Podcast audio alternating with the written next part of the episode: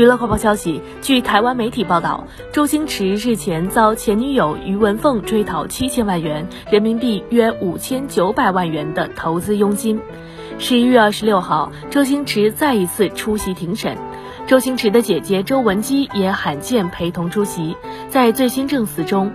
他否认零二年圣诞节应承认于文凤与他分享百分之十的佣金。我和他在圣诞节没有任何承诺。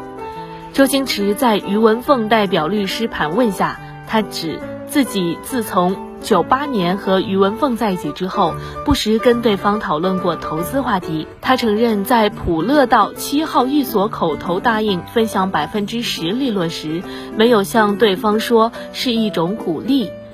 根据于文凤的说法，周星驰在零二年圣诞节以电话和短信商业性的承认分享百分之十佣金给他。因为买入先施大厦时并未拥有佣金协定，故他不获分成。